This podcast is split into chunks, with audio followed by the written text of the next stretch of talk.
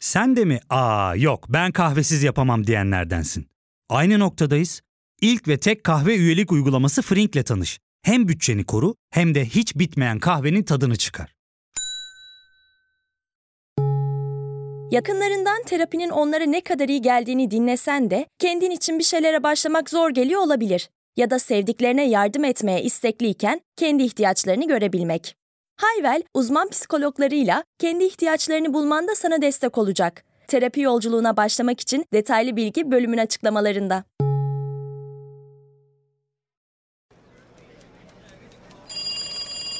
...11 Ekim 1939.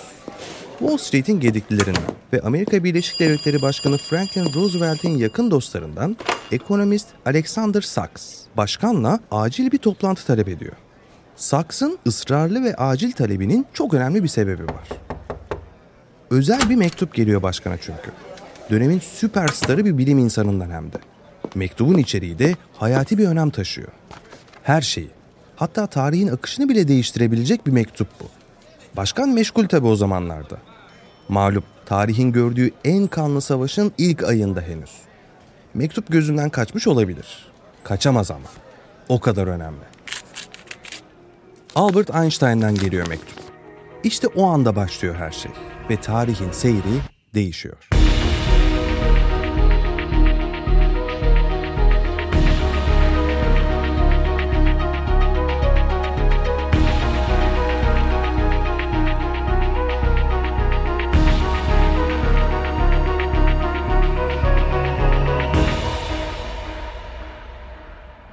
Einstein doğrudan Roosevelt'e hitap ettiği mektupta özetle şunları söylüyor.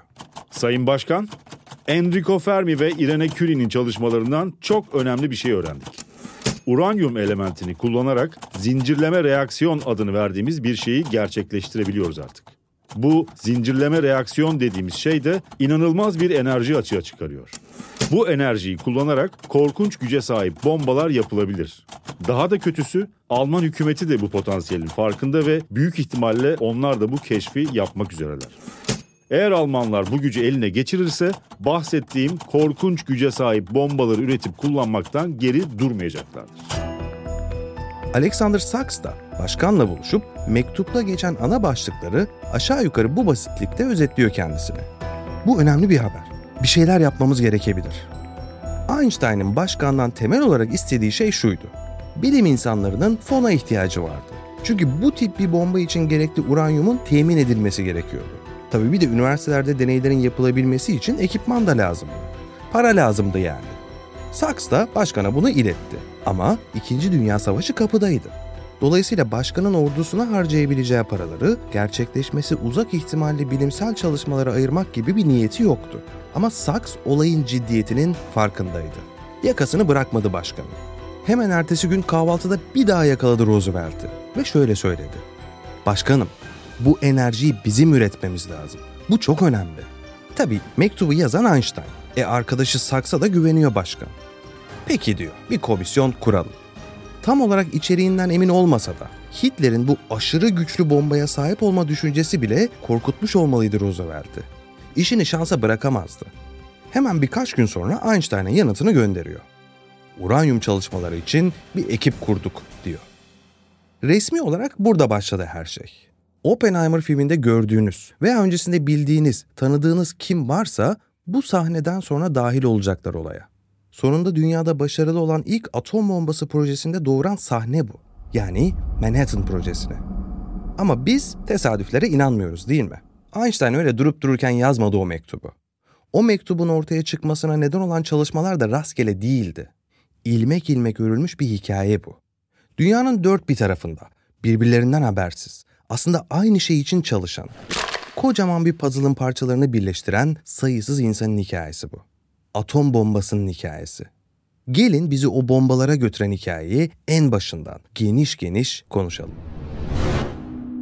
Hikayenin evveliyatı da var aslında. Fakat biz şimdilik sıfır noktası olarak 1919'u gösterebiliriz. İngiltere'de Cambridge Üniversitesi'nin laboratuvarındayız. İçeride Ernest Rutherford diye bir adam var. Dahilerin hocasıdır kendisi ve çok önemli bir dönüm noktasının da merkezindeki isim. Şöyle ki, Rutherford'a kadar atom dediğimiz şeyi yekpare, ayrılamaz, bölünemez bir şey olarak düşünüyorduk. Yani çok da normal bu aslında. İnanılmaz küçük bir şeyi daha fazla bölemeyeceğinizi düşünebilirsiniz. Atom denen şeyi bulduk. Onu da zar zor tespit ediyoruz. Gözle de göremiyoruz zaten. Her şeyin yapı taşı budur herhalde dersiniz siz de.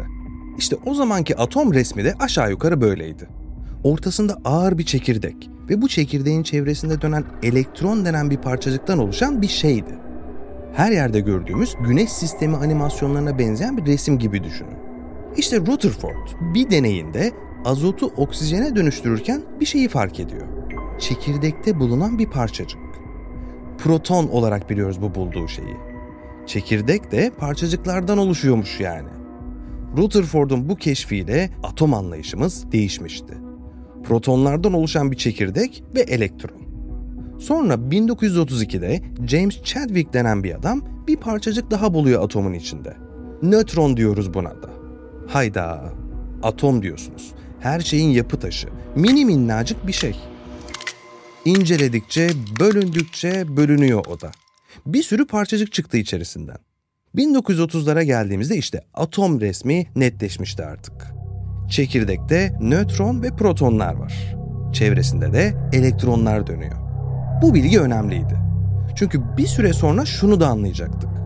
Bu çekirdekteki protonların sayısı atom sayısını gösteriyordu. E be var ne demek bu diyenleriniz olacaktır. Hemen açıklayayım. Mesela hidrojen periyodik cetveldeki ilk ve en hafif elementtir. Evrendeki en yaygın element de bu zaten. Hidrojenin çekirdeğinde bir proton vardır. O yüzden atom sayısı da birdir. O yüzden periyodik cetvelin ilk elementi de hidrojendir. Ama nötronu sayınca başka garip bir şey olmuştu.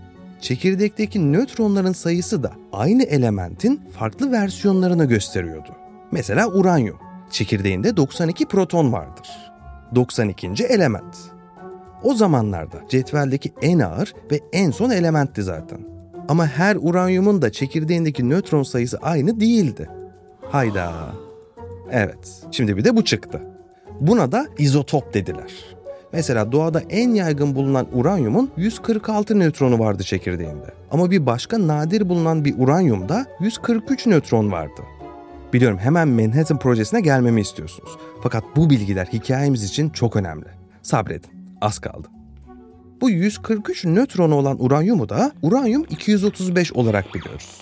Heh, işte ilk atom bombasını yapmak için kullanılan uranyum da buydu. Ama tabii daha durun. Daha yolun çok başındayız. Şimdi atomun parçalarını filan bulduk ya. Nötron, proton, elektron filan. Puzzle'ı tamamladık. Şimdi sırada ne var? Bunları parçalamak. Evet, şimdiki görevimiz atomu parçalamak. Nasıl yapacağız peki bunu? Bir çekişle vursak, kurşun atsak, kötü konuşsak atomla nasıl parçalarsınız ki bir atomu? Şöyle basitçe anlatmaya çalışayım. Elbette bunun için bir ekipmana ihtiyacınız var. Bir atomu parçalamak için ona bir şeyler fırlatmanız gerekir. Tabi atom çekirdeğini parçalamaktan bahsediyoruz. O yüzden çekirdeğini fırlatabileceğiniz kadar küçük bir şeyler lazım. En iyisi de nötron ya da proton fırlatmaktır. Bunları nasıl fırlatacaksınız peki?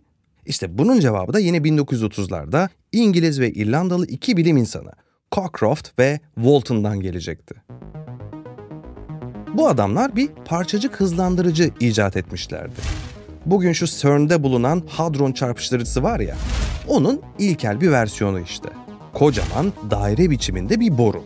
Ortasında atomlar uçlarından proton fırlatan bir düzenek de var. Bu protonları borunun bir ucundan fırlatıyorsunuz. Ortada bulunan atomların çekirdeklerine isabet edip onları parçalamasını bekliyorsunuz. Atomun inanılmaz küçük olduğunu unutmayın ama.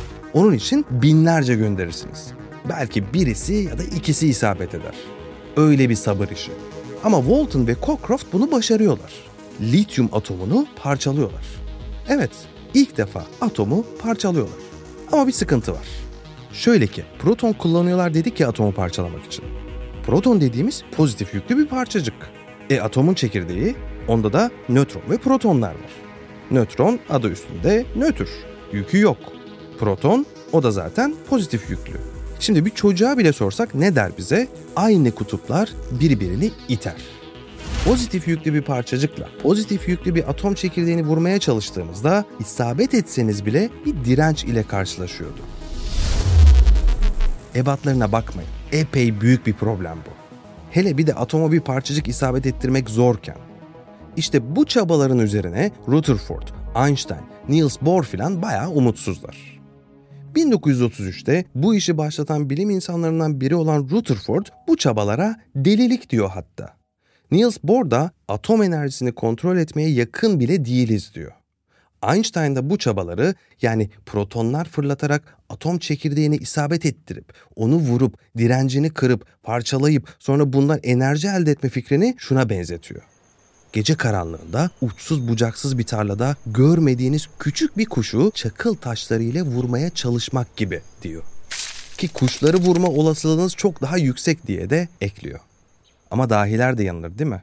Hem de öyle bir yanılacaklardı ki. Bu soruna çözüm nereden gelecekti biliyor musunuz? Nazi Almanyası'nın göbeğinden. Berlin'den. Eyvah, korkulan olmuş muydu yoksa? Yok yok, durun. Endişelenecek bir şey yok. Yani şimdilik. Çünkü Almanlar bilim ve teknolojide ne kadar ilerlemiş görünse de aslında yarattıkları korku iklimi nedeniyle kendi topraklarında yapılan keşifleri bile kaybediyordu. Herkes ama herkes yaşanan korkunç olayların sonunun gelmesini istiyordu. Ama biz Berlin'e gitmeden önce başka biri çıkacak sahneye. O sahneye çıkmadan biz de bir ara verelim bence. Zira onun hikayedeki katkısı çok mühim. Ya fark ettin mi? Biz en çok kahveye para harcıyoruz. Yok abi, bundan sonra günde bir. Aa, sen Frink kullanmıyor musun? Nasıl yani? Yani kahvenden kısmına gerek yok. Frink'e üye olursan aylık sadece 1200 TL'ye istediğin çeşit kahveyi istediğin kadar içebilirsin. Günlük 40 TL'ye sınırsız kahve mi yani? Çok iyiymiş. Aynen. Hatta şu anda 200 TL'lik bir indirim kodu da var. E hadi hemen indirip üye ol da bu fırsatı kaçırma. Terapiye başlamak, içinden çıkamadığın döngüleri kırmak, bazı yanlış bulduğun kararlarını değiştirmek ve kendinle beraber daha huzurlu bir yaşam inşa etmek için atabileceğin en değerli adımlardan biri. Hayvel ile yoğun yaşam tempona uyum sağlayarak online terapi seanslarını takvimine göre ayarlayabilirsin. Bini aşkın uzmandan sana en uygun terapisti seçebilir, podb10 koduyla indirimden yararlanabilirsin. Detaylı bilgi açıklamalardaki bağlantıda. Enrico Fermi. O da faşizm belasından kendini kurtarmaya çalışanlardan birisiydi. O da Mussolini'den kaçıyordu. Ama işte fark etmiyor ki. Enrico Fermi 1934 yılında bir şey deniyor.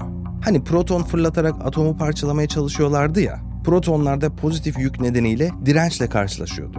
İşte Fermi diyor ki, neden nötron fırlatmıyoruz ki?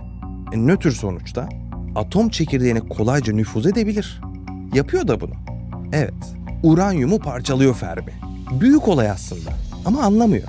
Evet, bir şeyler tahmin ettiği gibi olmuyor. Uranyumu parçalıyor ama ortaya başka elementler çıkıyor.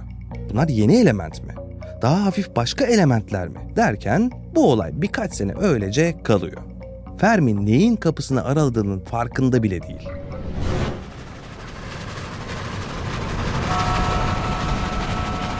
İşte tam bu noktada Berlin'e gidiyoruz. Yine daha önce Nazi Almanyası'ndan kaçan müthiş bir dahi Liz Meitner de bu konuda çalışmalar yapıyordu. Onun çalışmalarını devam ettiren Otto Hahn ve Fritz Strassmann isimli iki adam da Fermi'nin yaptığının aynısını yapıyor. Uranyumu parçalıyorlar. Ama onlar Fermi'den farklı olarak ortaya çıkan elementlerin farkındalar. Baryum ortaya çıkıyor uranyumu parçalayınca. Radyoaktif baryum. Şimdi bunlar teknik detaylar gibi gelebilir. Ama buradaki kilit noktayı söyleyeyim size. Her şeyi birbirine bağlayan nokta. Şimdi Hahn ve Strassmann da Fermi gibi uranyumu parçalıyorlar. Evet. Ve radyoaktif baryum gibi var olan elementlerin de ortaya çıktığının farkındalar. Ama Fermi gibi onlar da çok önemli bir şeyi atladılar. Einstein gelsin mi gene? Gelsin. Her yerden çıkıyor bu adamda. Einstein bize bir denklem getirsin. Bilim tarihinin en basit, en bilinen, en çok kullanılan denklemlerinden birisi. E eşittir mc kare. Bu denklem var ya, o kadar önemli, o kadar değerli ki.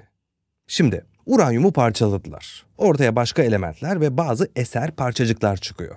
Bu çıkan atomları ve parçacıkları hesapladıklarında da ortaya çıkan madde miktarı parçaladıkları uranyumdan az çıkıyor.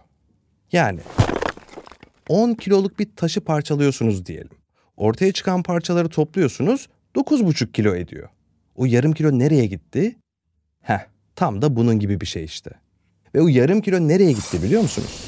Enerjiye dönüştü o. Devasa, çok çok büyük bir enerjiye.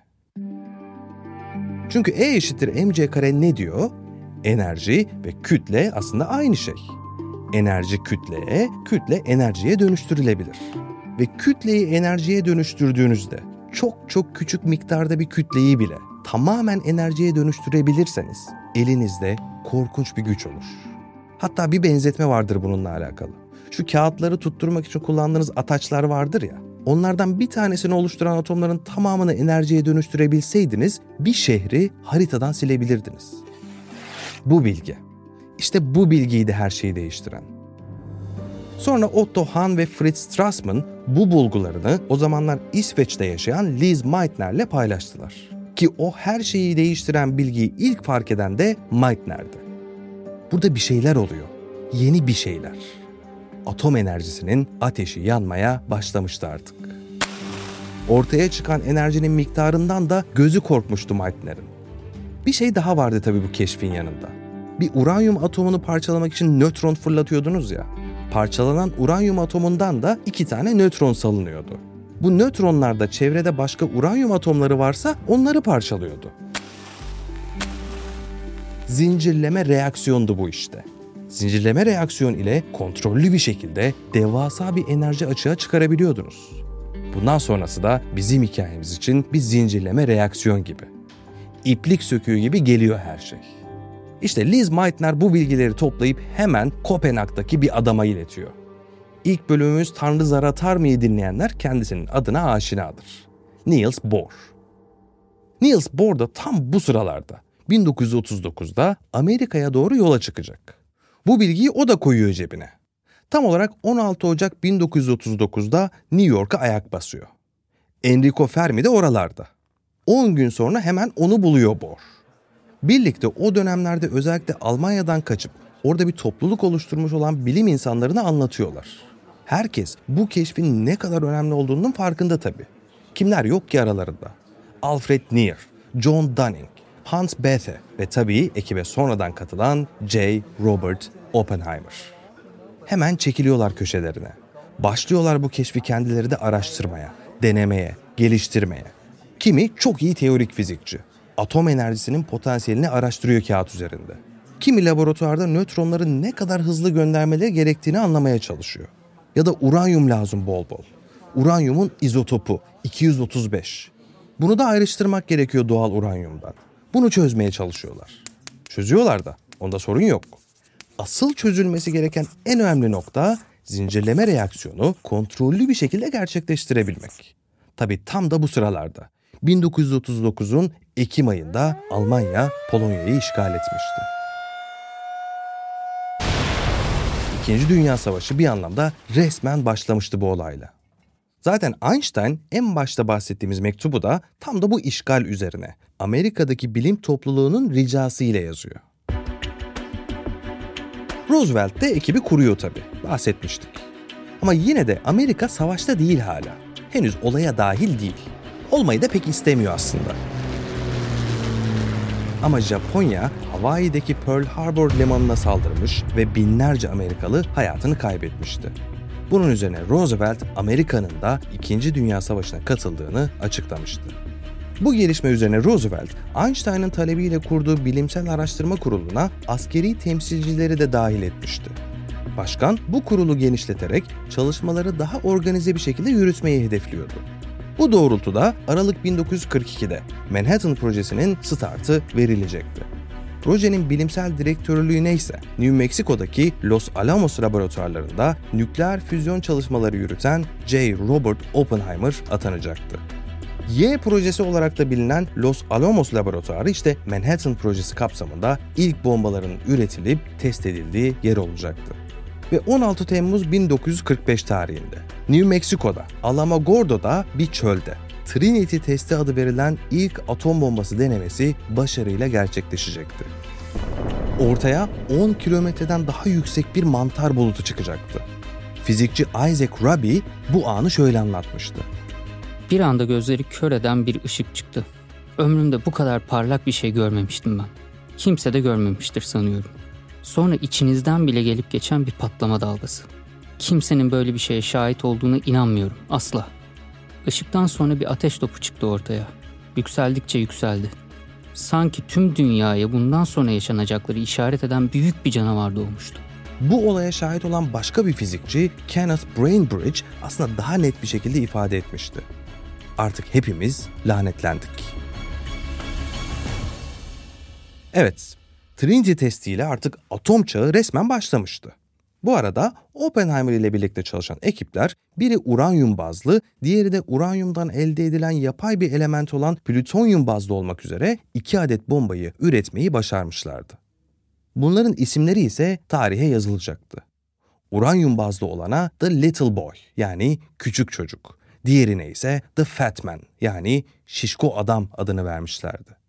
Bu iki bombanın tasarımı da yine Oppenheimer'ın liderliğindeki Los Alamos'ta yapılmıştı. Ve bu bombalar Amerika'nın 2. Dünya Savaşı'nı sonlandırması için en önemli stratejisi olacaktı. Bu sıralarda Almanya Avrupa'da ciddi kayıplar veriyor ve teslim olmaya hazırlanıyordu. Ancak Amerika Japonya'nın sonuna kadar savaşacağını düşünüyor ve bu savaşı bitirmek için çare arıyordu. 26 Temmuz 1945'te müttefiklerin ele geçirdiği Almanya'nın Potsdam şehrinde yapılan Potsdam konferansında Amerika Japonya'ya ultimatom vermiş, yeni, demokratik ve barışçıl bir hükümet kurmaya davet etmişti.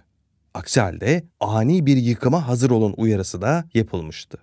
Ancak Japonya İmparatoru bu çağrıya göre tahttan inecekti ve kendisi gelecek planları içinde görülmüyordu. Bu şartlar altında da imparator bu çağrıyı reddedecekti. Roosevelt'in ölümü ardından Amerika Başkanı olan Harry Truman ise Manhattan projesinin başarısını öğrenmişti. Bombalar da hazırdı zaten. Truman, projedeki temsilcileri toplayıp bombanın kullanılıp kullanılmaması gerekliliğini sordu. Ve şayet gerekiyorsa bu bombanın nereye atılması gerektiği konusunda onlardan fikir istedi. Özellikle Pearl Harbor saldırısı sonrasında Amerika kamuoyu bu konuda başkana baskı da yapıyordu. Proje liderleri de bombalar kullanılırsa savaşın sona ereceğini ve yüz binlerce kişinin hayatının kurtulacağını düşünüyordu. O nedenle bunun hem Japonya hem de Amerika açısından en doğru seçim olduğuna karar verdiler. Bunun için de ilk hedef olarak nüfusu düşük olan Hiroşima'yı seçtiler. Üstelik orada Amerikan esirleri de yoktu. Ellerindeki sınırsız gücü kullanarak Japonları teslim olmaya zorlayacaklardı. Ve 6 Ağustos 1945 tarihi geldiğinde Enola Gay isimli uçak Little Boy adındaki atom bombasını Hiroşima'nın üzerine bırakacaktı. Bomba patladığı an itibariyle oluşan yıkım, görülen manzara, yaşananlar, insanlık tarihinde gerçekleşmesi ve şahit olunması imkansız şeylerdi. Korkunç kelimesi az kalır. Binlerce insan, nasıl söyleyelim, ölmek değil, bir anda işlerine giden, okula giden, markete giden insanlar, parklarda oynayan çocuklar bir anda yok olmuşlardı. Buharlaşmışlardı sanki. Bu yetmemişti sanırım. Ne Japonya teslim olmuş ne de Amerika vazgeçmişti. Üç gün sonra 9 Ağustos'ta Fat Man isimli bomba da Nagasaki üzerine bırakılacaktı.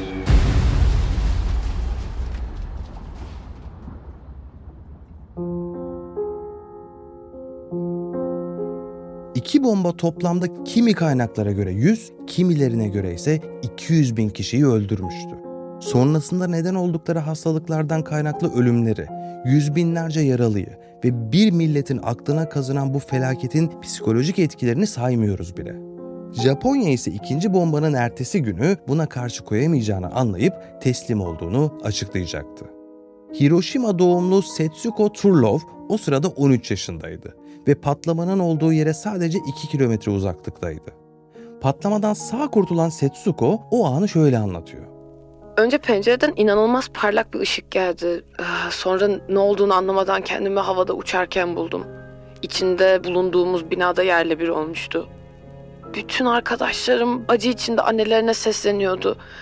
Bir bomba ile bir saniyede tüm hayatımız, sevdiğim her şey, koca bir şehir Çocukluğum yok olmuştu. Evet, artık insanlık tarihi yeniden yazılmıştı. Atom fiziği artık kağıt üzerinde değildi. İnanılmaz enerji artık teoride kalmamıştı. İnsanlığa daha sonra seviye atlatacak bu enerjinin yıkıcı gücü de sahneye çıkmıştı. Bilim insanlarının da eli bir anlamda kana bulanmıştı. İsteseler de, istemeseler de. İşte böyle. Bu hikayeyle bir kez daha kelebek etkisine tanık olduk aslında. Minicik bir şeyi. Atomu irdelerken yapılan keşifler.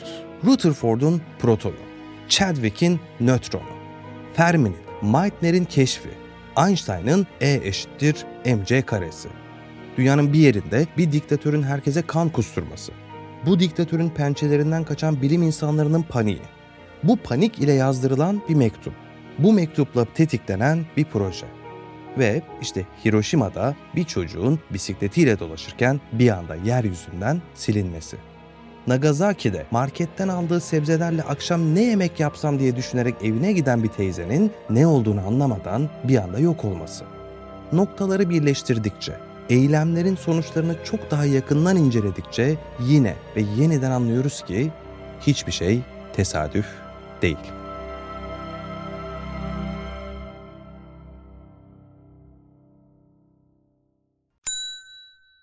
Ve tek kahve üyelik uygulaması Frink, 46 ildeki 500'den fazla noktada seni bekliyor. Açıklamadaki kodu girerek sana özel 200 TL'lik indirimden faydalanmayı unutma. Hadi sen de Frink üyeliğini başlat, kahven hiç bitmesin. Hem bugününe hem yarınına katacaklarıyla terapi yolculuğuna ve daha iyi hissetmeye bugün Hayvel ile başla. Açıklamadaki linkten Hayvel'i indir, ücretsiz tanışma görüşmelerinin ardından bütçene uygun seans paketini seç ve terapi yolculuğuna başla.